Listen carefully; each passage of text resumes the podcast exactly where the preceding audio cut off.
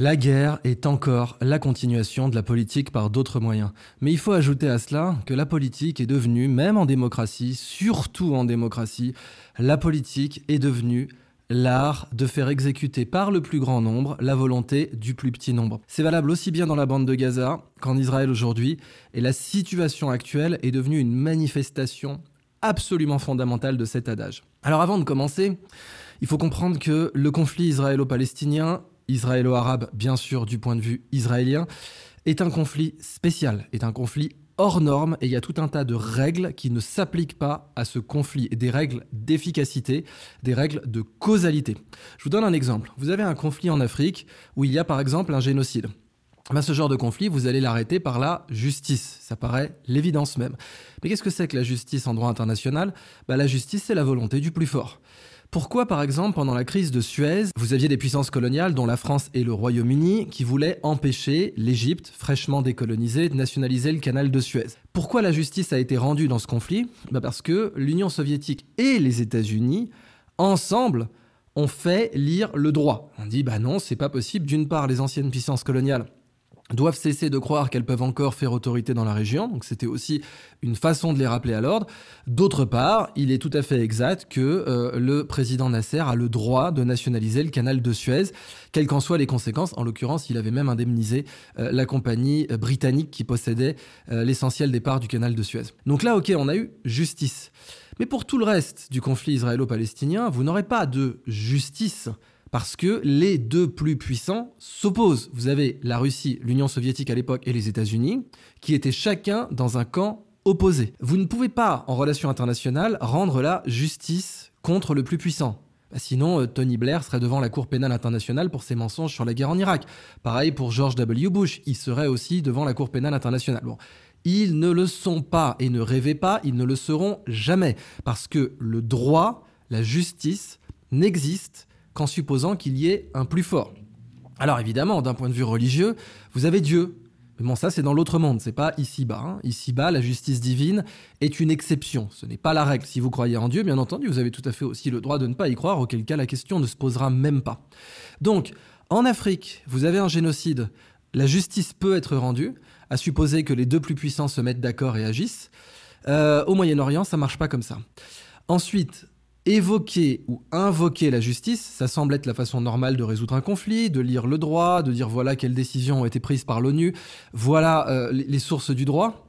Ça semble évident pour un conflit normal, mais en fait c'est aussi évident que l'eau éteint le feu. Bah oui, hein, pour un feu normal, vous jetez de l'eau dessus et le feu s'éteint. Eh bien, une nouvelle importante qu'il est impératif d'assimiler, le conflit israélo-arabe n'est pas un conflit normal. Vous avez des feux sur lesquels l'eau peut agir. Et puis vous avez des feux, comme les feux d'huile ou les feux électriques, où si vous mettez de l'eau, vous allez tout faire péter. Si vous avez par exemple une casserole d'huile qui a pris feu, bah, vous pouvez être tenté, si vous ne connaissez pas le métier de soldat du feu, de jeter de l'eau dessus. Tout ce que vous allez faire, c'est une énorme boule de vapeur d'eau en flamme avec de l'huile dessus enflammée, qui va foutre le feu à toute la baraque. Ça, c'est ce qui se passe si vous jetez de l'eau sur un feu d'huile ou si vous faites la même connerie sur un feu électrique. Eh bien, euh, les situations émotionnelles dans le conflit au Moyen-Orient ont exactement le même impact. Vous pouvez dire, ah oui, l'empathie, les émotions et l'appel à la justice sont de toute évidence les meilleures façons d'arrêter un conflit, par exemple dans la zone des lacs en Afrique ce qui marche dans la zone des lacs en Afrique pour des raisons uniquement de rapport de force. C'est pas des raisons ethniques, c'est pas des raisons culturelles, c'est uniquement des raisons géopolitiques. C'est pas que les Africains sont différents du point de vue euh, ethnique et culturel euh, des Moyen-Orientaux, mais c'est que le rapport de force dans leur région permet ce genre d'action. Le rapport de force au Moyen-Orient ne permet pas ça. Donc ne rêvez pas. Les émotions, l'empathie et euh, l'appel à la justice bah, ça fait 70 ans que ça n'a aucun impact sur le conflit, et même parfois pire, que ça l'envenime aussi bizarre que ça puisse paraître. Il est essentiel pour les deux camps d'avoir une vision clinique. Clinique, c'est pour pas dire cynique. On va dire cynique, allez, on essaie de regarder, on essaie d'être comme un robot et de ne s'intéresser qu'aux causes et aux conséquences. Quelle cause amène quelles conséquences Quel effet? Parce que le bien ou le mal ne se décide qu'aux conséquences, surtout dans cette région. Mais on va pas dire cynique, on va dire clinique. Un médecin légiste, euh, quand il agit, quand il opère, quand il examine un cadavre, il n'a pas d'émotion. Et s'il en avait, il ne pourrait pas faire son travail. Aujourd'hui, les émotions sont à un niveau de volatilité exceptionnel, et ce niveau de volatilité exceptionnel permet de les exploiter politiquement, parce que oui, les émotions sont exploitables politiquement. Mais dès lors qu'on exploite vos émotions politiquement, je peux vous le dire de façon claire, on ne le fait jamais dans votre intérêt. Et c'est valable aussi bien pour les Israéliens que pour les Palestiniens et pour les Arabes et pour les musulmans, puisque maintenant le conflit a pris une ampleur qui dépasse bien entendu le Moyen-Orient, qui dépasse bien entendu le monde arabe et qui s'étend à tout le monde musulman, voire même à une partie aujourd'hui du monde orthodoxe. Quand un politicien exploite vos émotions, ce n'est jamais dans votre intérêt, jamais. Il n'y a pas de situation où ça l'est. Donc ne perdez jamais de vue ce principe-là. Maintenant, allez, on va parler de, guerre mondiale, de risque de guerre nucléaire et. Je veux pas vous faire flipper, alors on va essayer d'être euh, amusant et amusé. Et rien de mieux que la citation de Francis Lagneau dans Les Barbouzes sur les beaux dialogues de Michel Audiard, à savoir Lino Ventura qui dit Oh, vous savez, un champignon qui monte dans le ciel, un missile qui passe, le temple d'Angkor qui passe au-dessus de Billancourt, je me marre de tout, j'ai des goûts simples. Il évoquait bien sûr en cela la guerre nucléaire totale, avec euh, cette fois la bombe H, la bombe thermonucléaire, où on rigole plus, on parle en termes de mégatonnes. Alors oui, le temple d'Angkor qui passe au-dessus de Billancourt. Concrètement, si vous avez par exemple euh, la bombe de type Tsar Bomba, donc la plus grosse détonation d'origine humaine jamais réalisée sur Terre, bien au-delà de Castle Bravo, qui était déjà un essai de bombe H majeure aux États-Unis, eh ben, la Tsar Bomba, qui était d'ailleurs euh, réduite, hein, ils n'avaient pas euh, exploité tout son potentiel nucléaire, ils l'ont fait exploser qu'à moitié. Elle aurait pu faire 100 mégatonnes, elle n'en a fait que 50. Si la Tsar Bomba explose sur Paris, vous entendrez l'explosion à Rome et à Barcelone, et vous aurez des éclats jusqu'à Clermont-Ferrand. Euh, une tête Mirvé aujourd'hui avec euh, les projectiles Sarmat. Donc Mirvé, un multiple reentry vehicle, vous avez plusieurs têtes qui partent dans des trajectoires imprévisibles, euh, rendant leur interception impossible. Et eh ben, si vous Mirvé et que chaque tête a autour de 50 mégatonnes, eh bien une seule ogive, une vitrifie la France, c'est un parking en manche par terre. Donc là, c'est même plus le temple d'Angkor qui passe au-dessus de Biancourt, c'est la tour Eiffel qui passe au-dessus de Moscou, que sais-je. Euh, dans ce cas-là, euh, il est tout à fait avisé de vivre dans les vallées. Euh, vous trouvez une petite vallée dans les Pyrénées ou dans les, Alpes. Hein, oui, parce que là, faut de la montagne plutôt vieille, hein, plutôt jeune, pardon. Faut pas de la montagne vieille comme les Vosges ou le Massif central. il vous faut de la montagne haute hein, pour avoir des vallées. Il n'y a rien de tel qu'une vallée pour vous mettre à l'abri d'une déflagration nucléaire. À bon entendeur. Bon, la guerre nucléaire, c'est un peu comme le silence. Quand on prononce son nom, on la brise. Donc plus on en parle, moins on l'a fait. C'est aussi comme le sexe ou l'innovation. Et donc euh, c'est bien d'en parler. C'est bien d'en parler. Je ne me dites pas, c'est anxiogène Idriss ce dont tu nous parles de guerre nucléaire. C'est bien de parler de la guerre nucléaire, justement pour éviter qu'on la fasse. Parce que sinon, vous avez des minorités qui vont en parler et ces minorités-là, elles, elles ont accès au bouton. Euh, scoop, moi je n'ai pas accès au bouton, vous n'avez pas accès au bouton non plus, c'est très bien que les citoyens en parlent, c'est très bien que les citoyens israéliens en parlent, c'est très bien que les citoyens des pays arabo-musulmans et musulmans au sens large en parlent, c'est très bien que les citoyens russes en parlent, c'est très bien que les citoyens français en parlent. Ceci étant posé, essayons d'élever sur la question du bien et du mal, de l'eschatologie des causes et des conséquences, parce que oui, le conflit israélo-arabe, il est tellement spécial qu'il a une dimension religieuse, eschatologique, que vous n'avez pas dans les autres conflits. Dans les autres conflits, vous pouvez avoir une dimension religieuse, mais pas une dimension eschatologique, pas c'est la fin du monde, let's go, allons-y, les prophéties euh, de nos livres saints sont en train de se réaliser, nous pouvons donc foncer tête baissée, euh, parce que nos interprétations sont correctes évidemment. Alors, dans le Coran, vous avez une sourate, la sourate de la caverne, qui vous parle d'un personnage très particulier que vous retrouvez dans toutes les religions abrahamiques et peut-être même dans d'autres religions. Vous le retrouvez peut-être aussi dans le, euh, dans le, roman du Graal, dans la romance arthurienne, hein, dans, vous le retrouvez dans la Gesta Romanorum aussi. Euh, c'est le personnage d'Al-Khizr, euh, qui est donc le verdoyant, le prophète vert. Pour les juifs, c'est Elijah, et pour les chrétiens, c'est Saint Georges. Et dans cette sourate en particulier, eh bien, il est là pour apprendre à Moïse, Moshe Rabnou pour les Juifs, le plus grand de leurs prophètes, le plus grand des prophètes pour les Juifs. Eh bien, Moshe Rabnou, dans cette sourate, euh, demande à Dieu qu'il lui indique euh, quelqu'un de plus sage que lui, puisque Moshe Rabnou, Nabi Moussa pour les musulmans, euh, est le prophète de la loi. C'est lui qui reçoit les tables de la loi, c'est le prophète du droit. Et au-delà du droit, lui est présenté un immense sage, Al-Khizr, le verdoyant, immortel, qui lui va au-delà du droit, c'est la différence entre le bien et le mal. Et ça fait qu'il est plus sage que Moïse. Et Dieu lui explique dans cette sourate à Moïse hein, qu'il ne comprendra pas, qu'il devra être patient, mais qu'il n'y arrivera pas parce que le niveau de compétence qu'il a, qui est celui de guider tout un peuple, au-delà de la mer Rouge, par un miracle, au-delà de l'oppression de Pharaon, bah, guider tout un peuple, ça nécessite la loi. Mais Al-Khizr, il ne guide pas un peuple, il guide certains initiés. Euh, on considère d'ailleurs, pour les soufis, c'est la voie des Ouaïssi. Alors les Ouaïssi, ce sont ceux qui ne cherchent pas d'autre maître que Al-Khidr, parce qu'ils considèrent qu'il est euh, immortel, qu'il est donc toujours parmi nous, et qu'on peut l'invoquer, le, rencontrer, et être initié par lui, pour de vrai. Et dans ce cas-là, eh bien, euh, Al-Khidr, lui, ne parle qu'à un très petit nombre de gens qui pourront comprendre ce qu'il a à dire. Euh, alors que Moïse, son objectif, c'était de parler à tout le peuple juif et de le munir d'une loi pour en faire euh, ce que les Athéniens appelaient une nation, c'est-à-dire euh, un peuple muni d'une loi. Au passage, dans le judaïsme, le terme goy, ça veut juste dire nation. Parfois, certains l'ont employé de façon péjorative. C'est vrai, certains ont utilisé goyim pour ça, mais dans l'absolu, goyim signifie juste les nations, et il y a même des justes parmi les nations.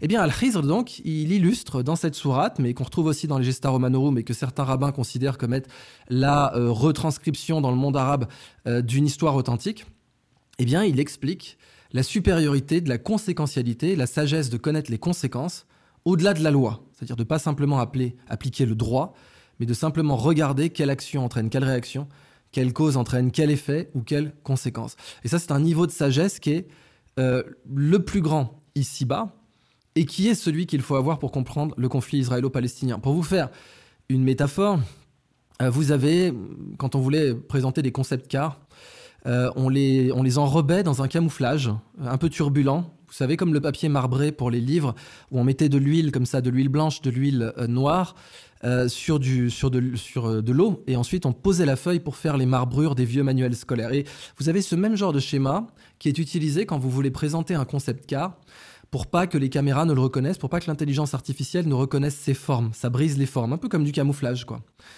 Et dans ce motif, vous voyez la répartition du noir et du blanc. Et euh, l'épreuve initiatique, c'est de dire à un, jeune, euh, comment dire, euh, un un peu foufou, de lui dire prends-moi une cuillère à soupe de noir ou de blanc là-dedans. Donc imaginez, vous êtes devant un chaudron avec de l'eau et puis de l'huile dessus, de l'huile blanche, de l'huile noire, vous avez mélangé tout ça et vous dites à Alain Pétran, prends-moi une cuillère de, noir ou une cuillère de blanc. Bah, vous n'y arriverez pas. Bah, vous serez là avec votre cuillère, et puis vous verrez que vous avez pris du noir et du blanc. Beaucoup de gens pensent que le noir est d'un côté, le blanc est de l'autre, que le monde est réparti comme ça, vous avez les méchants d'un côté, les gentils de l'autre. Rien que l'initiatique du Tao, le Tao Te King avec la, forme du Tai Chi, le, yin et le yang, bah, le yin contient toujours le yang, le yang contient toujours le yin, même si le yin et le yang, ça va au-delà du bien et du mal. Mais vous avez un élément destructeur et constructeur, un élément matriciant, un élément tuant. Eh bien même dans ce cas-là, vous avez toujours une tache blanche au fond du noir, une tache noire au fond du blanc. Mais au-delà de ça, le monde, en particulier au Moyen-Orient, est devenu ce grand chaudron avec de l'huile dessus. Et euh, vous avez du noir et du blanc, et personne ne peut arriver avec sa cuillère, qui est la cuillère de la morale, des émotions, du droit, de la justice, et dire, allez, je ne vais prendre que du blanc, je ne vais prendre que du noir, le blanc est d'un côté, le noir est de l'autre.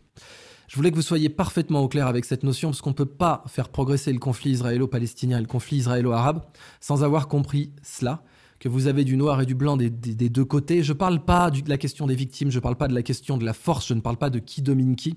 Je parle simplement du fait que vous avez des points sur lesquels il est possible d'appuyer pour atteindre la paix, et que ces points-là, vous allez les trouver des deux côtés, et qu'il est absolument impératif de parler aux deux camps. Maintenant, essayons d'analyser le conflit et les objectifs politiques.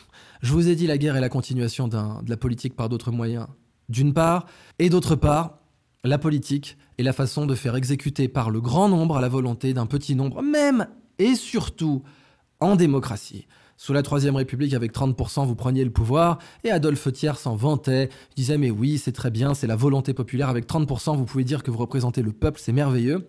C'est ce qui se passe en Israël aujourd'hui. Vous aviez une administration Netanyahou-Ben euh, qui faisait du 20% de code de popularité, même Netanyahou était passé sous les 20%.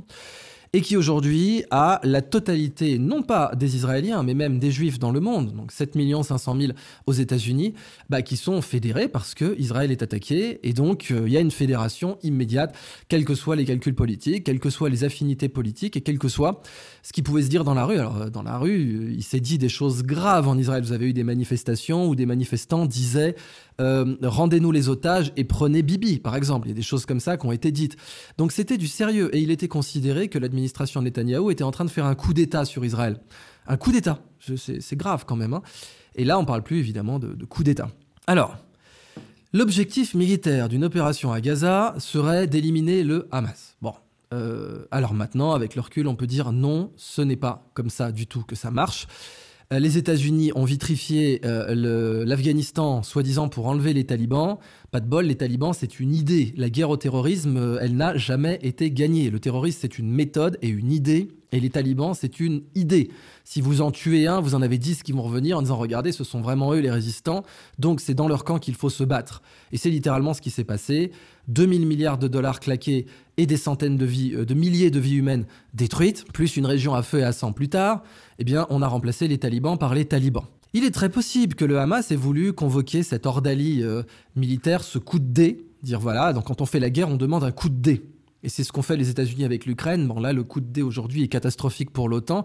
Alors, ils se rendent compte que cette ordalie, ils auraient mieux fait de ne pas la convoquer. Mais aujourd'hui, peut-être que côté Hamas, le coup de dé, c'était bah, maintenant, euh, tout le monde va être Hamas. Ça va être à Gaza, ça va être je suis Hamas. Alors que avant, ils contrôlaient autour de peut-être 40% maximum des affinités, même si, même si la bande de Gaza est très essentiellement jeune et que vous avez donc plus de 66% de la population qui a moins de 25 ans, qui est donc très influençable politiquement et qui de base aurait été sympathique au Hamas. Mais là, ça va être encore plus que ça. Ça va être tout le monde arabe. Ça va être même la Turquie qui est sympathique au Hamas. La Turquie avec ses 2 millions d'hommes mobilisables. 2 millions d'hommes, la Turquie peut mobiliser. Et puis, vous allez peut-être avoir aussi eh ben, une sympathie pour le Hamas jusqu'en Indonésie. Ben, en réalité, vous l'avez déjà. Vous l'avez jusqu'au Pakistan. Ah oui, j'ai oublié de mentionner que le Pakistan, à plusieurs reprises, a fait savoir aux Turcs que s'ils avaient besoin d'ogives nucléaires, ils seraient ravis de le leur en procurer. Donc vous avez donc une armée avec 2 euh, millions d'hommes mobilisables, qui a une tradition militaire remarquable, et puis euh, d'éventuelles ogives nucléaires que de toute façon le Pakistan a.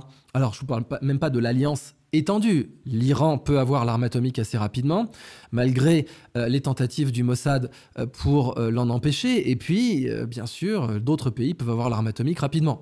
Au-delà de ça, la Russie a prévenu qu'elle aiderait l'Iran, qu'elle soutiendrait l'Iran. Elle essayait de rester neutre, la Russie, parce que vous avez des millions d'Israéliens qui parlent russe. Mais bon, maintenant, on n'en est plus là. D'un point de vue théorie des jeux maintenant, et là, il faut parler aux Israéliens. Il faut que les Israéliens comprennent que en quelques semaines, on est passé d'une situation où il y avait eu un attentat terroriste abominable, mais qui ne pouvait en aucun cas menacer existentiellement l'État d'Israël, rien à voir avec la guerre de 67 ou la guerre de 73, où là il y avait des armées avec des divisions, avec des tanks qui pouvaient occuper Tel Aviv et Jérusalem, c'est ça une menace existentielle, rien à voir. C'est un attentat terroriste abominable versus 67 et 73, la possibilité que les capitales soient occupées et que vous ayez une armée d'occupation qui dicte sa volonté à l'État d'Israël. Ça, c'était la situation. Encore une fois, en 67-73, c'était pas la situation le 7 octobre 2023. Le 7 octobre 2023, la réponse appropriée, hors émotion, clinique, bah, aurait été de mener une campagne d'assassinat ciblé. Et puis oui, après, on va parler des sujets qui fâchent, d'arrêter de financer le Hamas. Parce que bon, bah, Yossi Cohen, le patron du Mossad, a confirmé qu'il était allé demander au Qatar de financer le Hamas. Et puis c'est allé encore plus loin, et Haaretz a fait son travail journalistique parce que Haaretz représente le sionisme travailliste, on va y revenir. Et Haaretz a dit, bah voilà, euh, Netanyahou a considéré, a fait un calcul politique qui était que le Hamas était un meilleur interlocuteur que le Fatah d'Yasser Arafat. Pourquoi? Parce que le Fatah avait normalisé ses relations, était pour la solution à deux États, et aurait donc bien emmerdé un certain agenda qui était d'évacuer la bande de Gaza et qui était d'évacuer la Cisjordanie. Lequel agenda on est en train de voir se dérouler aujourd'hui? Et lequel agenda n'a jamais été majoritaire à la Knesset? Il faut le dire d'une façon très claire. À aucun moment la Knesset n'a voté pour l'évacuation de la bande de Gaza et euh, l'évacuation ultérieure de la Cisjordanie, qui, n'en doutez pas une seule seconde, fera suite à une évacuation, ou plutôt ferait suite, parlons au conditionnel, à une évacuation de la bande de Gaza. Vous avez donc un attentat terroriste pour lequel la réponse appropriée aurait été l'assassinat euh, des euh, grands chefs du Hamas, n'importe où, n'importe quand. Le Mossad est capable d'assassiner des gens au Qatar, hein, sans aucun problème. Puis bon, après tout, euh, un Mossad beaucoup moins équipé a été capable de retrouver des nazis qui avaient changé de nom et d'identité et qui étaient deep undercover en Argentine, et de les ramener en Israël, même pas de les buter sur place, de les ramener pour se faire juger? Bon, me dites pas que c'était pas possible. Ça l'était évidemment. Et ensuite, pour éliminer le Hamas, il fallait évidemment leur mettre euh, un compétiteur sur place. Et le meilleur compétiteur, c'était l'OLP, c'était le Fatah. Mais soyons très clairs, et là je parle aux Israéliens, ce n'était en aucun cas, en aucun cas, l'objectif de l'administration Netanyahou. En aucun cas. Ça aurait pu être l'objectif de l'administration Rabin, ça aurait pu être l'objectif même euh, de Golda Meir à une certaine époque, ça aurait pu être l'objectif d'autres leaders, ce n'était pas l'objectif de Netanyahou. Et c'est la raison pour laquelle Haaretz, qui représente le sionisme travailliste, l'attaque et tire sur lui à boulet rouge depuis plusieurs semaines. C'est aussi la raison pour laquelle vous avez des éléments qui ont fuité. Par exemple, Wikileaks qui a balancé que oui, il existe un plan pour faire évacuer Gaza. L'idée est d'évacuer d'abord la première moitié, il faut le faire en deux temps, et ensuite de foutre la pression sur l'Égypte pour qu'elle absorbe 2 500 000 Gazaouis, qui, sont, euh, qui vont inclure des éléments du Hamas, qui sont donc euh, la branche euh, gazaoui des frères musulmans. Les frères musulmans sont interdits en Égypte, ça va déstabiliser toute l'Égypte. Pour faire accepter ça à l'Égypte, il va falloir se lever très tôt, d'autant que l'Égypte se passera pour une traîtresse euh, à la cause palestinienne si elle fait ça dans tout le monde arabe et que le gouvernement al-Sisi sautera immédiatement. Toute l'Égypte sera dans une situation de chaos si jamais elle fait ça. A priori, sauf si elle trouve une solution absolument brillante, mais je doute que euh, l'administration actuelle qui contrôle l'Égypte soit capable de trouver une solution brillante à ce genre de situation. Donc il faut être clair, Wikileaks a publié un rapport qui dit que oui, il y a un plan, on fait une ville de tente, on fait un camp de réfugiés de 2 500 000 personnes. Alors, bon, tout ça, c'est des crimes de guerre, c'est illégal, etc. Je vous ai dit, oubliez la question du droit et de la morale, regardez juste les causes, les conséquences et les effets. C'est tout, ne regardez que cela. Il faudrait un bras de fer avec l'Égypte, un bras de fer majeur, mais il pourrait être obtenu, il pourrait être gagné ce bras de fer en donnant de l'argent, par exemple, en donnant énormément d'argent à l'Égypte, et puis en mettant bien sûr une pression colossale sur l'Égypte par ailleurs. Mais ce genre de scénario, bah, il va. Il faut, il faut être clair là aussi. Les Israéliens n'ont pas voté pour. On les force émotionnellement à voter pour. On les force. On est en train d'utiliser leurs émotions pour leur faire voter pour un scénario qui va fédérer tout le monde musulman contre eux. Ça n'était jamais arrivé dans toute l'existence de l'État d'Israël. Jamais. Jamais le monde musulman, et encore moins le monde juste sunnite et chiite. Juste ces deux mondes-là. Jamais ils n'ont été unanimes à agir de façon coordonnée contre Israël et même ultérieurement à l'appeler le grand Satan, ce qui pour l'instant n'est que le terme qu'utilise l'Iran. Mais la situation que l'administration Netanyahou-Ben Gvir est en train de forcer sur les Israéliens, je le dis clairement, de forcer par les émotions, est une situation qui va avoir comme conséquence d'unifier la totalité du monde musulman contre Israël. Ça n'est jamais arrivé dans l'histoire d'Israël. Jamais. Ça, c'est ce qui va se passer si la bande de Gaza est évacuée. C'est ce qui va se passer à plus forte raison si la Cisjordanie est évacuée quelques années plus tard. Et c'est ce qui va se passer si jamais, par une folie euh, euh, quelconque, euh, l'esplanade des mosquées venait à être rasée pour construire le troisième temple. Lequel troisième temple, certes, est très bien décrit dans le Tanakh, mais rien dans le Tanakh ne dit que le troisième temple doit être construit de cette façon. Pardon, c'est le deuxième temple qui est décrit, mais le troisième, rien n'oblige dans le Tanakh ou dans les mitzvot à le construire de cette façon-là. Au passage, on va passer de la rationalité à l'eschatologie. On est d'accord que c'est deux mondes complètement opposés. La rationalité, c'est de dire en théorie des jeux, le deal que l'administration Netanyahou-Ben Gvir est en train de forcer sur les Israéliens, de forcer de façon émotionnelle, est un très mauvais deal, est une catastrophe, est une connerie en matière de théorie des jeux. Je ne peux pas vous le dire autrement. Vous aviez une situation où il y avait des attentats barbares qui ont été commis, et où la réponse, étaient des assassinats ciblés, leur coller euh, des euh, concurrents dans les reins, et petit à petit faire en sorte que toutes les idées du Hamas soient complètement considérées comme barbares par le monde arabe. Et le monde musulman, même au-delà de ça. Au lieu de ça, vous avez aujourd'hui un positionnement avec la plus grande mobilisation de l'histoire d'Israël, devant la guerre des six jours, devant la guerre du Kippour. Et bah, un plan qui a été révélé par Wikileaks et qui est authentique euh, d'évacuer la bande de Gaza, ce qui signifie donc que tôt ou tard la Cisjordanie subira le même sort. Et ce plan-là va créer une animosité globale contre Israël de la part du monde musulman. Global. C'est-à-dire bientôt, quand vous serez musulman, vous serez obligé de condamner Israël. Obligé, n'importe où dans le monde. Si jamais ça continue comme ça. Je le répète encore une fois, jamais, jamais les Israéliens n'ont voté pour ça, jamais la Knesset n'a voté pour ça. C'était une opinion majoritaire qui vient d'un agenda politique très particulier et minoritaire en Israël, mais qui a saisi l'opportunité, par négligence d'ailleurs, parce que Netanyahou est de plus en plus accusé de négligence sur ses attentats, mais qui a saisi l'opportunité, après tout, il faut 20 ans pour faire un bon whisky, bah, il faut 20 ans pour laisser mariner. Quand vous êtes Netanyahou, vous dites, ah, le Hamas est un très bon interlocuteur, il l'a dit, il l'a déclaré, le chef de l'exécutif ne déclarait-il pas en mars 2019, devant des parlementaires de son parti, le Likoud, Quiconque veut contrecarrer la création d'un État palestinien doit soutenir notre politique de renforcement du Hamas et du transfert d'argent au Hamas. Cela participe de notre stratégie, isoler les Palestiniens de Gaza de ceux de Cisjordanie.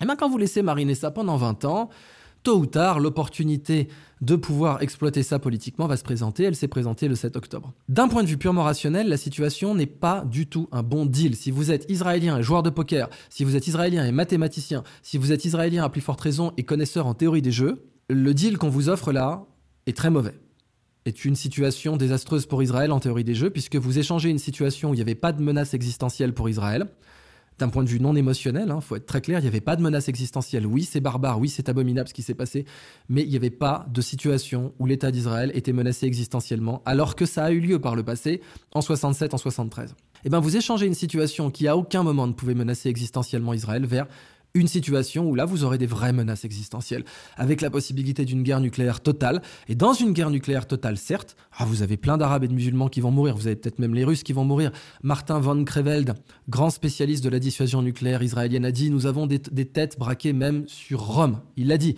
Très bien, vous détruirez Rome, tant mieux, mais vous serez détruits aussi. Est-ce que c'est intéressant ça en théorie des jeux? Est-ce que c'est intéressant de se dire que des milliers, pardon, des centaines de millions de musulmans sont morts, des centaines de millions de chrétiens sont morts? Et tout Israël sera mort. Bon, ça c'est la situation en cas de guerre nucléaire totale. Et c'est le genre de situation qui peut se produire maintenant que vous avez une Turquie enragée, que vous avez un Iran enragé et que vous avez un Pakistan enragé. Je ne vous parle pas des images qu'on a vues au Pakistan dernièrement. On a un Pakistan enragé. Certes, le Pakistan est entre les mains de la CIA aujourd'hui, mais quand vous mettez une dose d'eschatologie dans le mix, la CIA pèse plus grand-chose, croyez-moi. Alors justement, parlons d'eschatologie. La croyance au Messie, Al-Mashiach, est-ce que c'est un fondement absolu de l'identité juive. Alors n'importe quel juif va me répondre oui, pratiquant. C'est pas dans les 613 mitzvot. Bah oui, il faut déjà reprendre les choses simples. Dans le Tanakh et le Talmud, bon, le Talmud n'est pas un livre révélé, mais vous avez une partie qui contient la Torah orale, donc c'est un livre révéré au lieu d'être révélé. Le Tanakh, c'est révélé, le Talmud, c'est révéré. Eh bien, oui, quand vous composez les deux, vous avez les 613 mitzvot. À aucun moment, 613, ça fait beaucoup quand même. À aucun moment dans les 613 mitzvot, il y a marqué vous devez accélérer l'avenue du Machia, l'avenue de Machia, pardon, qui est un homme, hein, qui dans la croyance juive, ce n'est pas Dieu. À aucun moment vous ne devez davantage vous réjouir d'une proximité avec Machia qu'avec Akadosh Bechu, donc le, le, saint, que son nom soit béni. Parce que en religion juive, on ne doit pas invoquer le nom de Dieu en vain, et donc on ne doit pas présenter le nom de Dieu, donc on, on utilise des périphrases. Soit on dit le bon Dieu en français, soit on dit Akadosh Beru, Akadosh Baruch euh, qui veut dire donc euh, que son nom soit béni. Eh bien, à aucun moment, Machia n'est plus vénérable que Akadosh Beru. Et l'identité même du juif, judaïsme juif, ça veut dire celui qui révère. Yehuda, hein, ça vient de l'acadien, enfin c'est cousin de l'acadien qui révère, qui révère Dieu. L'identité du judaïsme, c'est de révérer Dieu. Et c'est de révérer Dieu l'unique. Hein. Adonai Echad. Echad. Pour les musulmans, c'est Allah ou Ahed. Pour les juifs, c'est Adonai Echad. Les musulmans considèrent que la sourate Allah ou Ahed est un tiers du Coran. C'est pour ça qu'elle est souvent récitée trois fois. Pour les juifs, c'est la totalité du credo. Adonai Echad. C'est schéma Israël, Adonai Eloheinu, Adonai Echad. Adonai est ton Elohim, c'est ton Dieu, il est unique.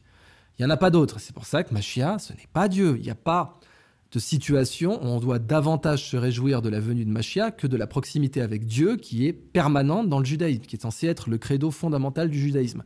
Avec en plus certaines considérations chez les mystiques, comme Bitul et Echad.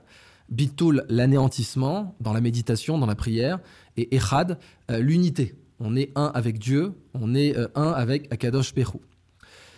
Bon, la venue du Messie n'est considérée comme un credo fondamental de la croyance juive que chez Maïmonide, mais vous le retrouvez, bien sûr, euh, chez les Hassidim. Alors, le mouvement Hassidim, qu'est-ce que c'est? C'est créé par un saint juif, euh, le Baal Shem Tov. Alors, Baal Shem Tov, ça veut dire le maître du grand nom, le maître du nom, du bon nom. Euh, pour les soufis, la maîtrise du centième nom est la base de l'initiation. C'est-à-dire un maître soufi connaît le centième nom de Dieu. Et le centième nom de Dieu est celui qui peut ressusciter les morts. La croyance en la résurrection des morts est une croyance fondamentale dans le judaïsme. C'est une croyance obligatoire pour un juif orthodoxe de considérer qu'on peut ressusciter les morts. Le Baal Shem Tov est né à peu près à l'époque de Voltaire, 17e siècle, donc c'est récent. Le Hassidim est récent. D'ailleurs, son code vestimentaire est récent. C'est pas l'âge de bronze. C'est pas la façon dont les juifs s'habillaient en Égypte. D'abord pour le climat, parce qu'il fait pas tout à fait la même température à Lubavitch et euh, euh, chez Pharaon à Memphis ou à Héliopolis. Et euh, vous avez donc le maintien de cette mode vestimentaire encore aujourd'hui. Vous avez plusieurs dynasties dans le Hassidim. Euh, celle de Lubavitch, justement, est la plus connue parce qu'elle était représentée par un grand saint du judaïsme qui est décédé en 1994 et euh, que les gens connaissent sous le nom de Monsieur Schneerson, mais qui était connu sous le nom du Rébé, le maître. qui était donc un saint du judaïsme, qui a passé l'essentiel de sa vie après avoir échappé à la Shoah, sa fille n'y a pas échappé, à New York, qui n'est jamais venu en Israël par exemple, et il a été présenté comme Mashiach. Mais il a toujours refusé, euh, le Rebbe Lubavitch, euh, il a toujours refusé de se faire appeler Mashiach, il a, interdit euh, à tous ses fidèles de l'appeler Mashiach. Or, le Rebbe Lubavitch a rencontré Netanyahou en 1988 et lui a demandé d'accélérer la venue de Mashiach. Ça c'est vrai parce que chez les Hasidim, c'est un point essentiel. Ça vient de Maïmonide, parce que euh, le Baal était un grand connaisseur de Maïmonide, euh, lequel Maïmonide a été influencé d'ailleurs par les, grands, grands philosophes musulmans de l'Andalousie, puisque c'était là-bas que Maïmonide a développé ses, connaissances. Et en effet, pour les Hasidim, euh, en particulier Lubavitch, eh bien, la venue de Machia est très importante. Et aujourd'hui, d'ailleurs, il est considéré que nous sommes dans un état d'imminence de la venue de Machia. Et cet état d'imminence pour les juifs, euh, en particulier donc pour les Hassidim, bah, leur fait poser des affiches. Vous avez quelques affiches à Paris, des affiches euh, de, de Chabad. Donc Lubavitch, hein, Chabad, Lubavitch, c'est la même chose. Lubavitch, c'est le nom de la ville, hein, euh, donc, en Pologne, à, l'époque en Pologne, où la dynastie est née, et qui vous parle des lois noaïtes, puisque euh, vous pouvez être un juste parmi les nations si vous suivez les lois de Noé, puisque tout, pour les religions abrahamiques, tous les humains descendent de Noé. C'est le deuxième père de l'humanité. Vous avez d'abord, euh, euh, Adam, et puis ensuite vous avez Noé après la grande extinction du déluge. Noé, dont l'arrière-grand-père était Enoch ou Idriss. Et donc, euh, bah, vous avez des affiches qui sont déposées par le, euh, enfin par, l'organisme du Chabad, qui exhorte les gens à adopter les lois de Noé, qui sont des lois aujourd'hui de bon sens, hein, tu ne tueras point, etc. Euh, des, des, lois assez simples que n'importe qui de civilisé peut adopter en effet. Mais ça, c'est pour vous donner le contexte. Sauf que le Rébé, quand il parlait de l'avenue de Machia, on lui a demandé à plusieurs reprises comment on fait venir Machia? Il a dit en faisant des actes de bonté en faisant des actes de bonté partout dans le monde, en faisant des actes de bonté. Voilà. De l'aumône, donc ce que les musulmans appellent zakat, de, l'aumône, ils faisaient beaucoup d'aumônes, et en faisant des actes de bonté, du pardon, de la bonté, de la joie. oui, parce que dans le Hassidim, vous avez les danses, etc. Ce que vous voyez dans Rabbi Jacob, hein, les danses, c'est d'ailleurs très proche aussi des danses des derviches tourneurs. Hein. Il y a eu beaucoup d'influence dans cette région, parce que vous avez l'Empire ottoman qui est passé par là, et vous avez eu énormément d'échanges il n'est pas du tout impossible que des danses que vous retrouviez euh, au XVIIe siècle aient connu une influence des derviches tourneurs. D'ailleurs, certains euh, experts de la valse à Vienne disent que les derviches tourneurs, donc la Mevlevia, la confrérie Mevlevia chez les soufis, qui a été fondée par Rumi, euh, aient pu avoir une influence sur la valse, pourquoi pas, sur des traditions que vous retrouvez donc au XVIIe siècle, bien après, bien sûr, la, grande époque du soufisme classique dans l'Empire ottoman. Mais la joie, le bonheur et la bonté, la kindness. Bon, ce qui est en train de se passer aujourd'hui, c'est très très loin de la bonté et de la kindness.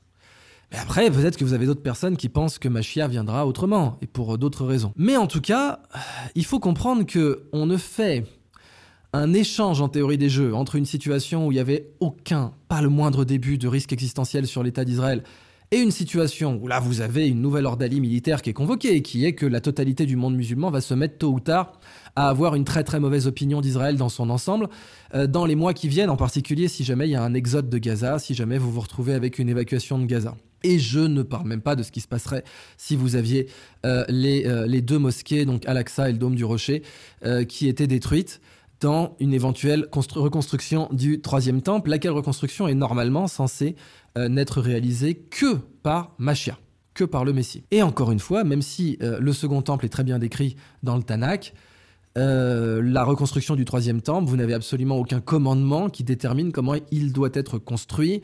Rien n'empêcherait un génie absolu, quelqu'un avec un intellect supérieur, de trouver une solution architecturale qui ne détruirait pas les deux mosquées. Par exemple, rêve complètement, je suis dans l'utopie, il n'y a aucun euh, radicaux qui voudra ce genre d'option, mais bon. Peut-être que vous avez des gens supérieurement intelligents qui auraient pu réfléchir à cette solution, puisqu'en tout cas sur le plan religieux, à aucun moment, à aucun moment, les euh, dimensions. C'est pas une commode Ikea le troisième temple. Faut comprendre ça. Hein. C'est pas euh, vous avez Monsieur Ikea qui vous a dit comment il faut le construire. Non, vous en avez un qui était décrit. Les autres, bon, alors certes, vous pouvez avoir certains points de vue, certains kabbalistes auraient certains points de vue. Euh, sur la gematria, sur les, nombres utilisés. Bon, la Kabbale elle-même a été profondément influencée par, par, le soufisme. Je vous laisse, si vous ne le saviez pas, je suis content de vous l'apprendre. Je vous laisse regarder euh, toutes les. Euh, vous tapez dans Google Scholar, hein, Soufi Influences over the Kabbalah. Vous allez voir tout un tas, des, des chaînes et des chaînes d'articles sur les influences soufis sur la Kabbale, a commencé bien sûr par Al-Shir al-Akbar, euh, Ibn al-Arabi, Ibn Arabi maintenant pour éviter de le confondre avec un autre Ibn al-Arabi à l'époque, euh, qui lui-même a été la plus grosse influence de Rumi euh, et qui a été la plus grosse influence de l'émir Abdelkader d'un point de vue spirituel. Maintenant, reparlons politique 5 minutes. Et pourquoi? Je vous ai dit au début, vous allez voir du noir et du blanc partout.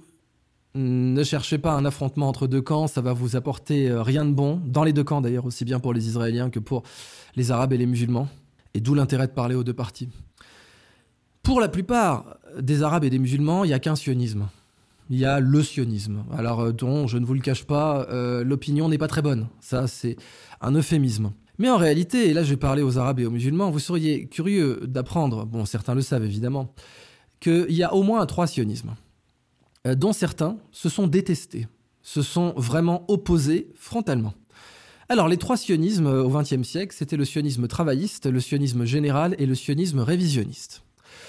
Le sionisme travailliste et le sionisme révisionniste se sont entretués d'un point de vue politique et parfois même, physiquement, puisque l'assassinat d'Itzhak Rabin, qui portait un agenda travailliste, a été réalisé par un groupe révisionniste. Donc, euh, entretués pour de vrai alors que tu ne tueras point, accessoirement. Hein. Même quand vous avez Mordechai Vanunu, qui pourtant était considéré comme un traître absolu en Israël. Donc Mordechai Vanunu, c'est l'homme qui a révélé l'existence du programme nucléaire israélien à Dimona. Il s'est converti au catholicisme. Il est la totale. C'est le gars vraiment, c'est le traître. À Israël l'a pas tué. En référence à tu ne tueras point. Et donc, ils ne l'ont pas tué. Mais là, par contre, vous avez un cas extrême où Isaac Rabin a été assassiné par des représentants du sionisme révisionniste. Donc le sionisme travailliste et le sionisme révisionniste, dire qu'ils sont complètement opposés est un euphémisme.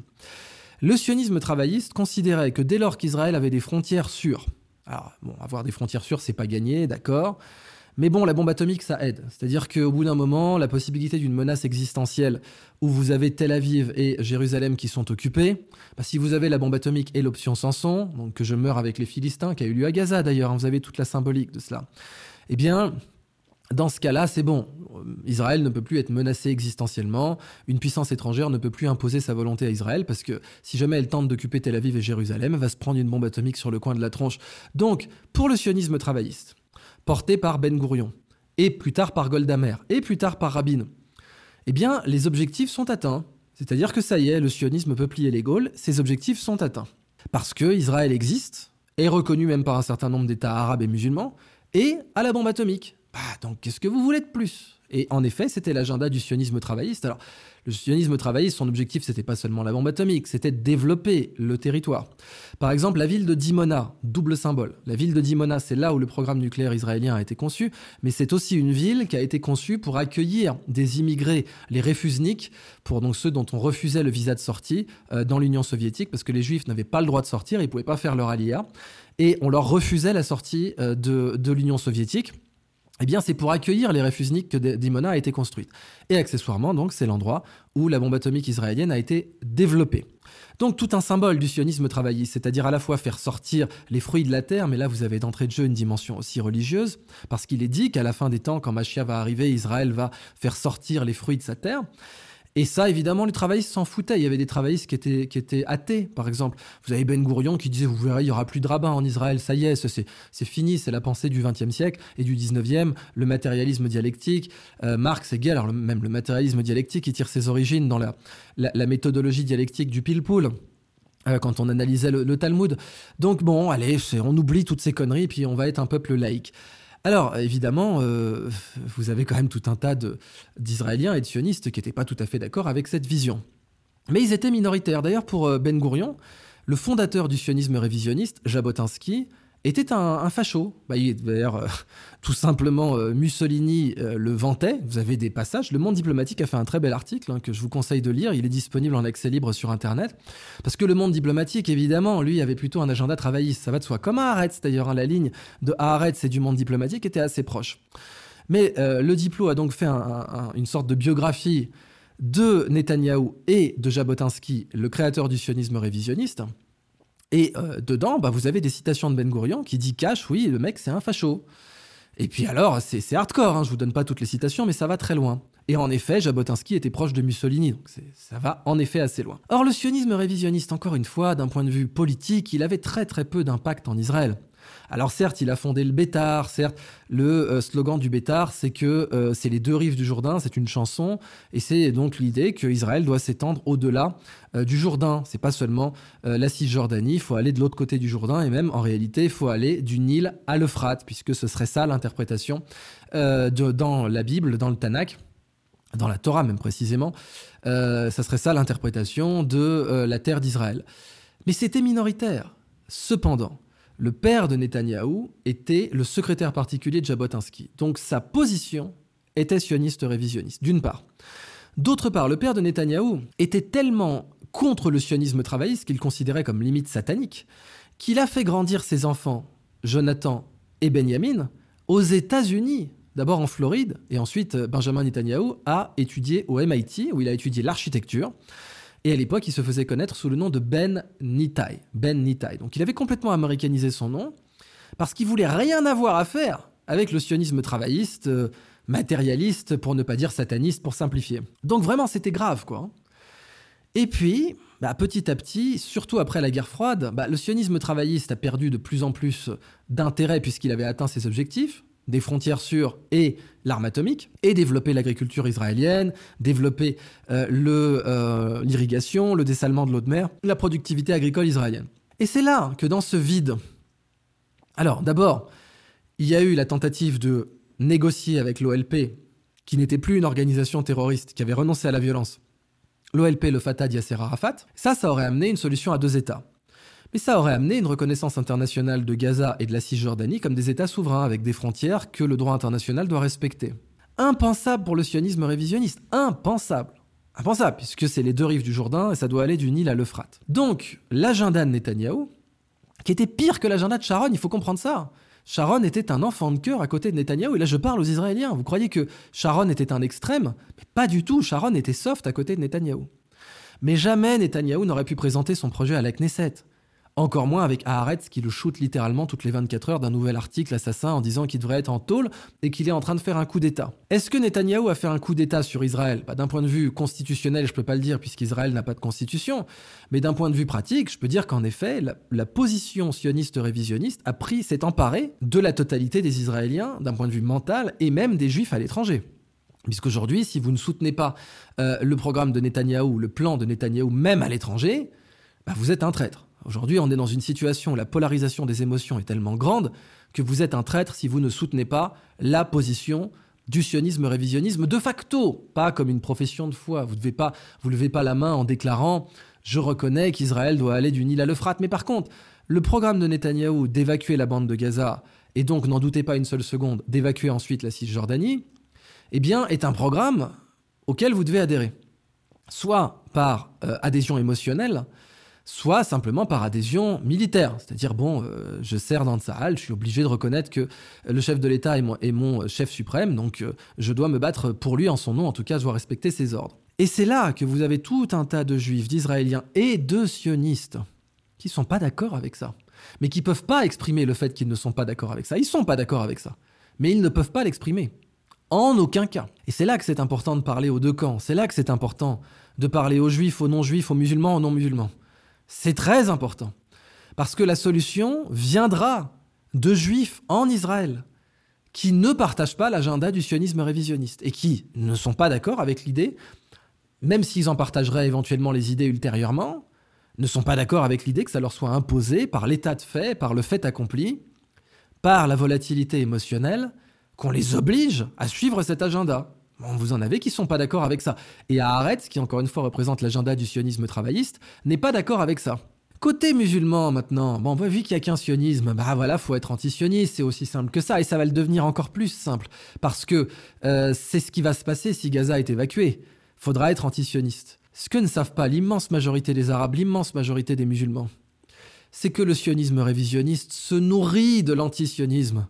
Le sionisme révisionniste n'a pas la moindre voix s'il n'y a pas de l'antisionisme. Il a besoin de l'antisionisme pour exister. Si vous voulez convaincre qu'il faut évacuer Gaza, évacuer la Cisjordanie, que tous les musulmans sont des ennemis d'Israël, et que euh, l'idéal, ce serait même d'avoir suffisamment de profondeur stratégique pour pouvoir aller du Nil à l'Euphrate, sans même parler de la possibilité de reconstruire le troisième temple. Et ça, je vous le dis clairement, dans le sionisme révisionniste, il n'y a pas de rêve utopique où on fait venir les meilleurs architectes du monde, où on fait manifester l'intelligence juive dans toute sa splendeur et où on crée une solution exceptionnellement brillante avec une topologie incroyable qui va vous permettre d'avoir le troisième temple et les deux mosquées intactes. Non, ça c'est pas trop l'idée de Jabotinsky et c'est pas l'idée de Netanyahou non plus. Et c'était pas l'idée de Baruch Goldstein qui a fait le massacre du caveau des patriarches et qui était, vous l'avez deviné, un sioniste révisionniste, et que les sionistes révisionnistes considèrent comme quelqu'un de bien. Alors que je pense pas que le Rebbe Lubavitch l'aurait considéré comme quelqu'un de bien, mais là, je m'écarte, le Rebbe Lubavitch, il est mort en 94 de toute façon, et je peux pas parler à sa place.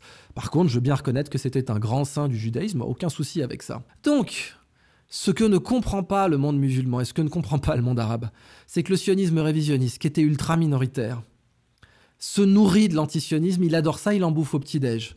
Et plus il y a d'antisionisme, plus le sionisme révisionniste existe et devient populaire, et devient majoritaire, et devient dominant. Et c'est ce qui est en train de se passer. Vous avez une ordalie, mais c'est pareil pour le, Hamas. Le Hamas se dit, bah voilà, si je convoque une ordalie, si je convoque un, coup de dé militaire, que va-t-il se passer? Eh bien, on va créer une situation où je, passe d'une minorité, parce que la bande de Gaza est une minorité dans la totalité de la cause palestinienne, à une majorité, puisque tout le monde est Hamas. C'est bien pour ça que je vous dis, ne, soyez pas dupes. Et là, je parle aux Israéliens. Ne croyez pas une seule seconde que l'objectif politique de l'administration Netanyahou-Ben Gvir est d'éliminer le Hamas. Ne le croyez pas une seule seconde, ce n'est pas le cas. On n'élimine pas une idée et on n'élimine pas, pas une technique qui est le terrorisme de cette façon-là. Ça n'a pas marché en Afghanistan, ça ne marchera pas dans le monde arabe, dans le monde musulman, où le Hamas va, accueillir plein de sympathie, va se retrouver sympathique alors qu'il ne l'était pas, encore moins si le Hamas est envoyé en Égypte, où, bon, certains stratèges cyniques pourraient se dire mais c'est génial, on va envoyer ce poison qu'est le Hamas en Égypte, et on, va les envoyer déstabiliser l'Égypte, ça va faire péter euh, notre, notre voisin immédiat, c'est encore plus parfait, on vire Gaza, et en plus de ça, on déstabilise l'Égypte. C'est un calcul complètement délirant, il va pas se passer comme vous le pensez. D'ailleurs, les guerres les guerres ont une vie propre.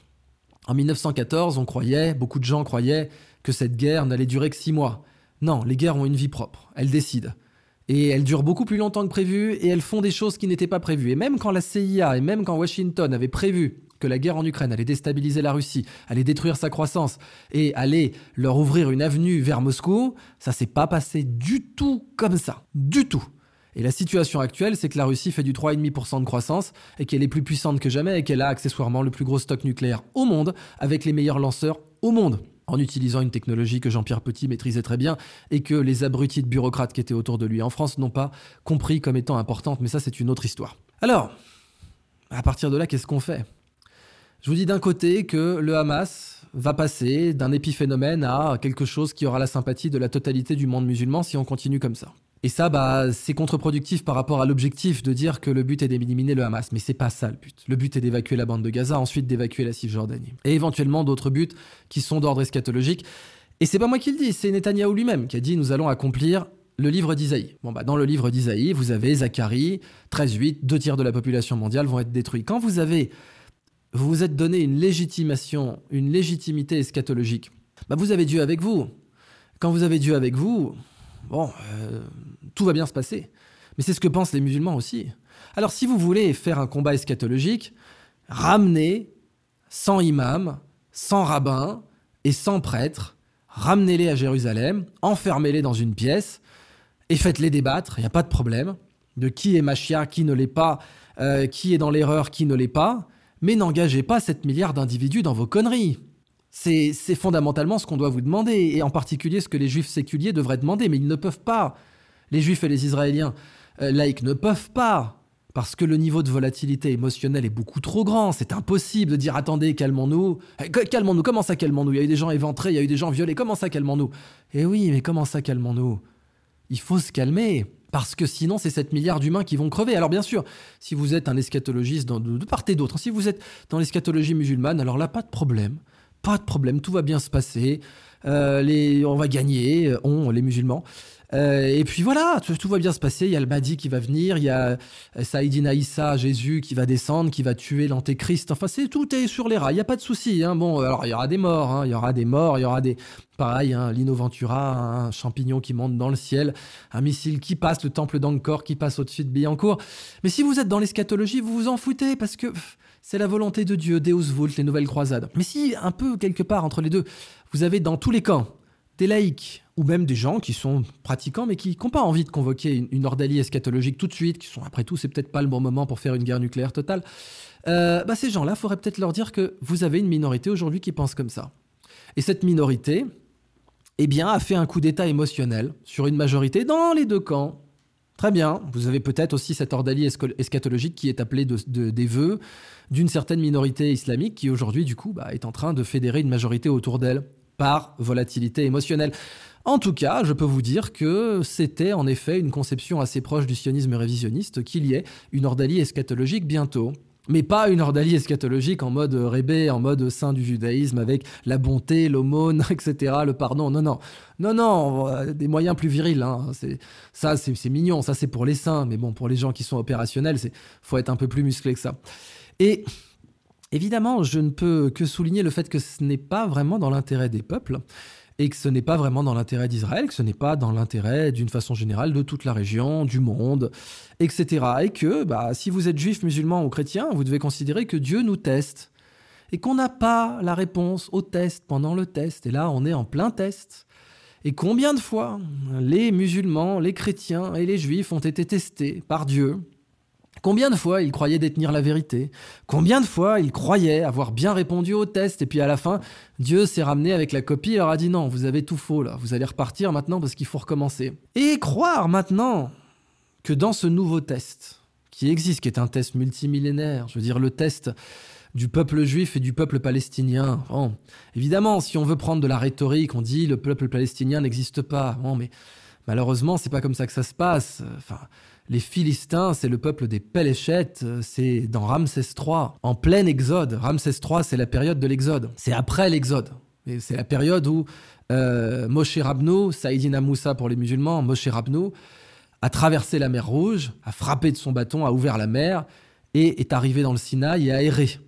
Et dans la période où il erre, et la période qui suit son errance, eh bien vous avez Ramsès III qui déclare « J'ai vaincu les Péléchettes qui sont génétiquement un peuple qui vient de Grèce, hein, qui est génétiquement la génétique du peuple palestinien, c'est une génétique qui vient de Grèce et du nord de la Grèce.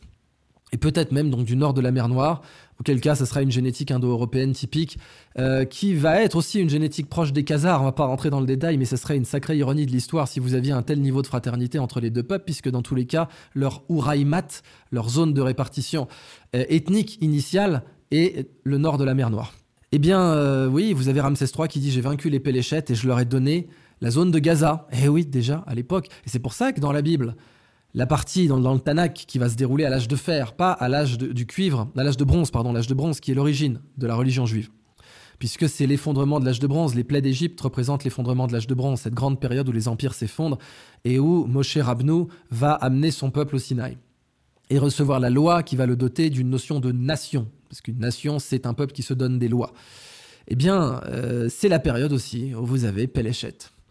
Et ne croyez pas une seule seconde, si vous êtes juif, que Akadosh Berou ne vous teste pas. Ne croyez pas ça une seule seconde, évidemment, vous êtes testé tout le temps, parce que cette vie est un test.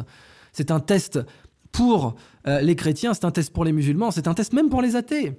C'est un test pour tout le monde, cette vie. Et Akadosh Berou vous teste.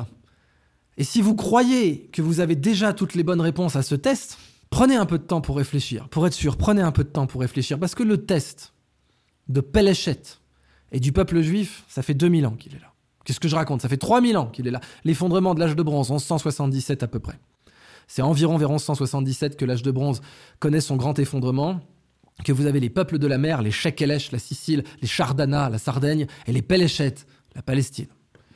Et les Péléchet, Ramsès III dit, je les ai vaincus, et je les ai mis à Gaza. C'est à Gaza que Samson meurt avec les Philistins. Ça fait 3000 ans qu'Akadosh Berou vous teste. Nous teste. Nous teste tous.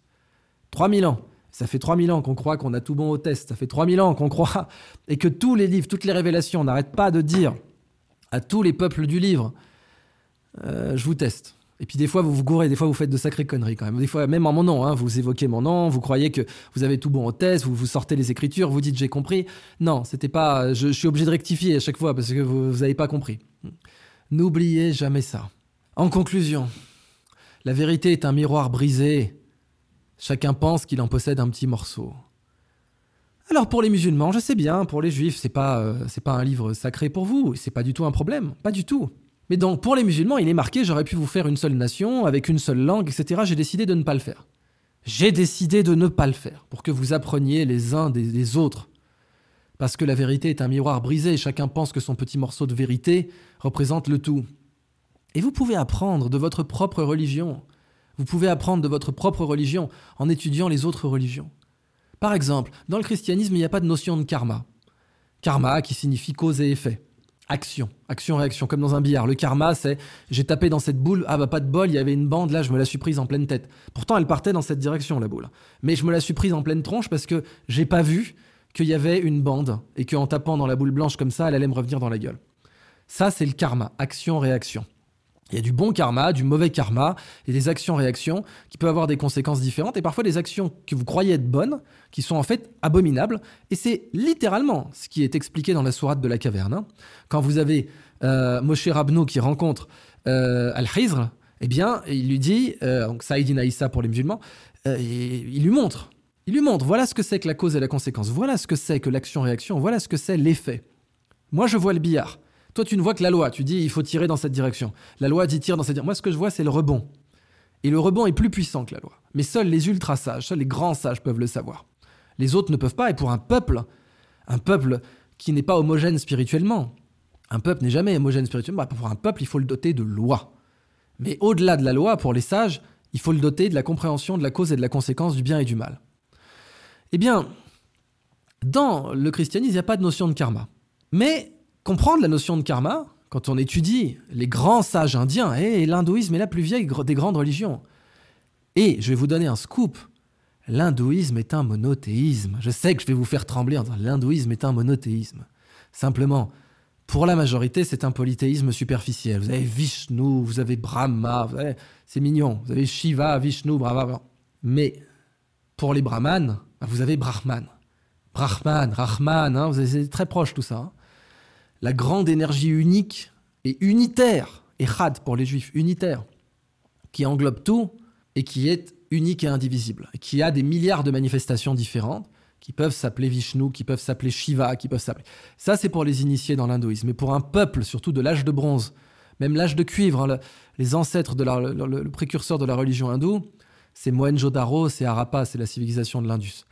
Et là, vous êtes à l'âge du cuivre, c'est une, religion qui vient de l'âge de cuivre. Eh bien oui, vous pouvez pas pour le peuple à l'époque qui n'a pas du tout le niveau spirituel de se dire derrière toutes ces manifestations vous avez un principe unique, c'est pas possible. Regardez simplement ce qui s'est passé en Égypte quand Akhenaton a décidé de transformer la religion, euh, la religion égyptienne en un monothéisme. Et on a effacé ces traces, on l'a enlevé, on a, on a effacé toutes les traces qui le mentionnaient même si peut-être certains prêtres égyptiens avaient compris cette notion, mais c'était initiatique, c'était dans, dans le secret d'une initiation très particulière, dans un mystère. Mais la religion hindoue, elle est monothéiste pour les initiés. Elle est polythéiste superficiellement, elle est monothéiste de façon très fondamentale. Eh bien, dans la religion hindoue, vous avez cette notion de karma que vous retrouvez dans le bouddhisme. Et dans le bouddhisme, cette notion de karma, bah, elle vous donne cette notion de bien, de mal, de, choses positives pour vous et de choses négatives pour vous. Vous avez là-bas et vous l'avez. Et même si la loi, ou même si vous avez l'impression d'avoir tiré dans la bonne direction, euh, le rebond, il va vous revenir dans la gueule. Alors, il y a une petite blague là-dessus, c'était assez marrant, c'est une situation réelle. Vous avez un type qui a tiré sur un, tatou, vous savez. Un tatou, ça s'appelle un armadillo en, anglais. Et il a tiré sur un tatou, il s'est pris la balle dans la tronche. La, balle a rebondi sur le tatou, elle lui est revenue dans la tronche. Bah, il y avait quelqu'un qui a commenté, c'était Carmadillo. Voilà, Carmadillo. Donc le karma, c'est beaucoup plus compliqué que ça. C'est les rebonds. C'est comprendre les rebonds. Alors vous êtes dans des rebonds du monde. Hein. Le monde, c'est pas un une table de billard toute carrée. Hein. Le monde, alors là, c'est c'est un, brocoli romanesco. C'est vous voulez calculer les rebonds là-dessus, c'est impossible. C'est pour ça que seul Khizr peut savoir. Eh bien, la notion de karma, là où elle illumine la religion chrétienne, c'est que dans ce cas-là, dans la religion chrétienne, vous avez ce que les musulmans, la personne que les musulmans appellent Saïdina Issa, maître Issa, maître Jésus, et que les chrétiens appellent Jésus-Christ. Christos, hein, eh bien, euh, la notion de karma illumine cet aspect-là de leur religion, de la religion chrétienne, dans l'idée que ce qu'a fait Christos, c'est de renoncer à tout son karma positif et de prendre sur lui tout le karma négatif. Toutes les causes, conséquences négatives autour de lui, il les a prises sur lui. Et toutes les conséquences positives, jamais Christos dans le karma, jamais Saïdina Issa aurait dû être torturé. Jamais, c'est pas possible. Aurait dû être même, ne serait-ce que que, que malmener, ne serait-ce que, euh, que, comment dire, diffamer, calomnier. Jamais, jamais, avec le karma d'un être pareil, ce n'est pas possible. Mais pourquoi les, les, causes ont amené une torture pour les chrétiens, pour les musulmans, Saïdina Issa a été prélevé, a été enlevé pour ne pas subir de torture, mais en tout cas de la diffamation et, des choses horribles. Bah parce que c'était la grande maîtrise de Saïdina Issa de prendre le karma de tout le monde et de, l'absorber et de devenir un trou noir à karma où il pouvait absorber tout le karma négatif et ne pas réclamer les conséquences de son karma positif. Vous avez dans la tradition soufie cette euh, interprétation que Rabia el-Adawiya, qui est donc une grande sainte du soufisme, on la voit, elle court avec une torche et avec un seau d'eau, on lui demande mais où vas-tu Rabia? Elle dit avec la torche je vais enflammer le paradis et avec le seau d'eau je vais euh, éteindre l'enfer. Eh bien oui, parce qu'elle dit les gens, les croyants n'aiment Dieu que pour la récompense. Alors c'est du business. ils disent voilà, moi j'ai mis tant en banque, j'ai fait les prières comme ça, j'ai mis tant en banque, donc maintenant je veux du cash, je veux du paradis. Et euh, toi, tu as mis tant en banque, tu as de la dette, tu as fait des conneries, toi tu vas aller en enfer, ou tu vas payer ta dette. Et eh bien après, Abia, elle dit non, et je veux éteindre l'enfer et incendier le paradis pour que les croyants arrêtent euh, de vénérer Dieu uniquement pour du business, qu'ils le vénèrent pour sa grandeur intrinsèque, pas pour en espérant un conte d'apothicaire à la fin des temps. Et eh bien peut-être que la fin des temps arrive, peut-être que ce conte d'apothicaire arrive. Je ne sais pas, mais j'aimerais que tout le monde s'élève et même euh, que toutes les personnes qui ne croient pas en tout ça, eh bien, que vous sachiez que ces considérations eschatologiques, elles sont en train de prendre un rôle très important, de jouer un rôle très important dans les décisions qui vont être prises et qu'elles font que ce conflit a atteint un très haut niveau d'émotion, un très haut niveau d'irrationalité, parce qu'il faut être complètement irrationnel. Là, je parle pour l'administration Netanyahu et Ben Gvir, il faut être complètement irrationnel pour euh, réellement faire euh, un calcul pareil.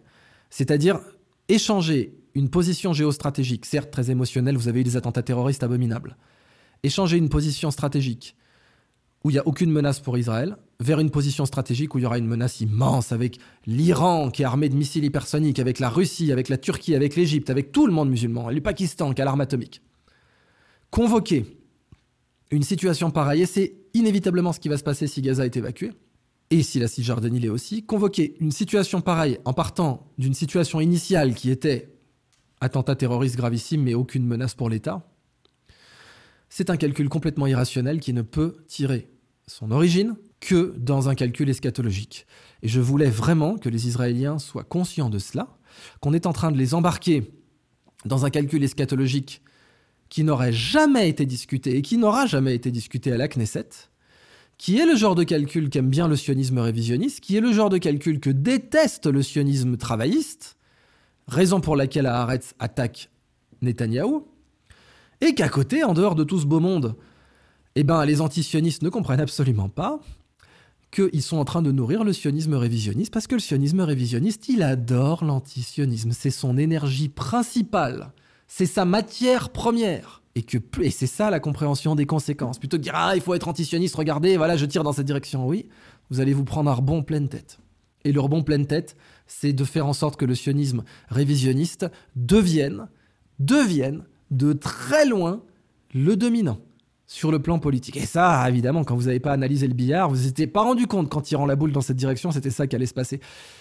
Et pourtant, c'est ça qui peut très bien se passer. Alors maintenant, en conclusion, je l'ai dit dans une précédente vidéo, qui a été censurée en France comme vous le savez, que le monde arabe pourrait réagir d'une façon différente si jamais la question, le danger plutôt, est qu'Israël devienne entièrement sioniste révisionniste, ou plutôt que le sionisme révisionniste parvienne à fédérer tous les juifs autour de lui. Ce qui est en train d'arriver. Ce qui, était, ce qui était impensable il y a un an. Il y a juste un an, c'était impensable. Et c'est pas avec 20% de, de, de sondages positifs, d'opinions positives, que Netanyahou allait obtenir cela. Mais si jamais le danger maintenant, c'est que le sionisme révisionniste prenne le pouvoir en Israël, le monde arabe et le monde musulman doivent comprendre. Et je sais que c'est à l'opposé culturel, mais ça tombe bien, je travaille pour le Mossad, donc tout va bien, je, je vais pouvoir vous dire ça. Qu'il faut surtout pas être anti-sioniste. Le dialogue, c'est avec le sionisme travailliste, qui a quasiment disparu, qui a été détruit de façon symbolique par la mort d'Itzhak Rabin, mais qui était prêt à une solution à deux États, qui était prêt à l'OLP, qu'il avait reconnu et qui n'était pas le Hamas. L'OLP était ce qu'elle était, le Fatah était ce qu'il était, mais c'était pas le Hamas. Et le sionisme travailliste, il fallait lui parler. Et il est impératif que le monde musulman et le monde arabe lui parlent. Parce que sinon, qu'est-ce qui va se passer? Vous avez le sionisme révisionniste qui va prendre le pouvoir, qui va fédérer la totalité du judaïsme autour de lui. Et oui, du judaïsme des juifs, même les 7 500 000 juifs aux États-Unis, qu'on n'avait rien à foutre du sionisme révisionniste, et eh ben, pour la plupart, et eh ben d'un coup, ils vont se dire c'est ça maintenant, la, la direction de l'État d'Israël est celle-ci. Ça, c'est le premier point. De la même façon d'ailleurs que si jamais les Israéliens, et qu'il y en a encore qui m'écoutent là-dessus, voulait vraiment détruire le Hamas, bah, la première chose qu'il fallait faire, c'était d'installer l'OLP à Gaza. Ça, c'était la chose intelligente. C'est ce qu'aurait fait Goldamer, c'est ce qu'aurait fait le sionisme travailliste. C'est même ce qu'aurait fait le sionisme général, d'ailleurs, au passage. On n'en a pas beaucoup parlé, mais là, pour le coup, ça aurait été la solution. Mais bon, bah, maintenant, le Hamas va devenir encore plus puissant, encore plus populaire, surtout auprès des jeunes, et encore plus diffus, et ses méthodes vont devenir des méthodes encore plus populaires. Ensuite, si jamais Gaza devait être évacué, je vous l'ai dit, bah, vu que le sionisme révisionniste aura gagné, il faut l'arrêter. Et l'arrêter là, bah, c'est créer New Gaza de l'autre côté de la frontière et dire bon, bah, vous n'aurez pas le Sinaï et vous n'aurez pas l'autre rive du Jourdain. Vous ne l'aurez pas. L'autre rive du Jourdain, il y aura un État fort qui va accueillir les réfugiés et qui va construire des villes avec toute la puissance de construction du monde musulman, tous les capitaux colossaux de. Il est dit, hein, il est dit plusieurs fois, je teste toutes les Oummas, je teste tous les peuples, et c'est Dieu qui parle. Et euh, le test de Mahoma des musulmans, c'est l'argent ils font n'importe quoi avec leur argent, ils claquent leur argent, ils le jettent dans des conneries. Bon, très bien, ça c'est ce qui se passe dans le monde arabo-musulman, c'est faire n'importe quoi avec son argent. Bah pour une fois, le monde arabo-musulman pourrait arrêter de faire n'importe quoi avec son argent et pourrait décider qu'il y a plus important que d'inviter Shakira et Cristiano Ronaldo et euh, et Fury en Arabie Saoudite par exemple et de construire des trucs et d'avoir des, des forces de construction majeures. Et dans ce cas-là, si jamais Gaza devait être évacué, de construire New Gaza juste à côté et d'en faire la plus belle ville du monde, avec les plus grandes technologies du monde, les meilleures technologies contre les déchets, l'architecture la, plus faramineuse du monde, et pareil aussi côté jordanien. Ça, ça serait aussi, mais là, ça serait un rapport de force. Hein, et, je préfère, parce que je préfère le dire clairement, d'un point de vue purement politique et géopolitique, si jamais Gaza et la Cisjordanie sont évacués, et Dieu nous en garde euh, que les deux mosquées de l'esplanade des mosquées étaient détruites, là, vous auriez une escalade nucléaire dans la totalité du monde musulman. Clairement, c'est inévitable. Vous l'auriez en Iran, vous l'auriez en Arabie Saoudite, vous l'auriez en Turquie, et vous l'auriez en Égypte. C'est sûr. Escalade nucléaire. Arme de destruction massive. Eh bien, euh, la seule chose que je peux demander, et je vais reciter Isaïe, parce que c'est dans le livre d'Isaïe qu'on transforme l'épée en charrue, hein. le complexe pacifico-industriel, c'est quelque chose qui nous vient du livre d'Isaïe, que les armes de construction massive sont plus importantes que les armes de destruction massive. Ça nous vient d'Isaïe. C'était quelque chose qu'on retrouvait dans le sionisme travailliste, à savoir maintenant qu'on a la bombe atomique, Concentrons-nous sur l'irrigation, concentrons-nous sur la capacité à faire jaillir les fruits de la terre, euh, la, manne du désert. Concentrons-nous sur cela. C'était Isaïe. Et eh oui, même si beaucoup de sionistes travaillistes étaient athées, c'était Isaïe. C'était je vais prendre mon épée et en faire une charrue, forger une charrue à partir de mon épée. Eh bien, évidemment, je ne peux que rêver et inviter tout le monde arabo-musulman, si une évacuation de Gaza devait avoir lieu, et si une évacuation de la Cisjordanie devait avoir lieu, à canaliser sa, son indignation vers les armes de construction massive, et dans ce cas-là, de construire un New Gaza sublime, sublime, extraordinaire, la plus belle ville du monde, avec des moyens colossaux, aussi bien sur le plan intellectuel que financier, et d'en faire d'eux-mêmes, d'eux-mêmes sur l'autre rive du Jourdain, pour dire stop, cet endroit est la frontière.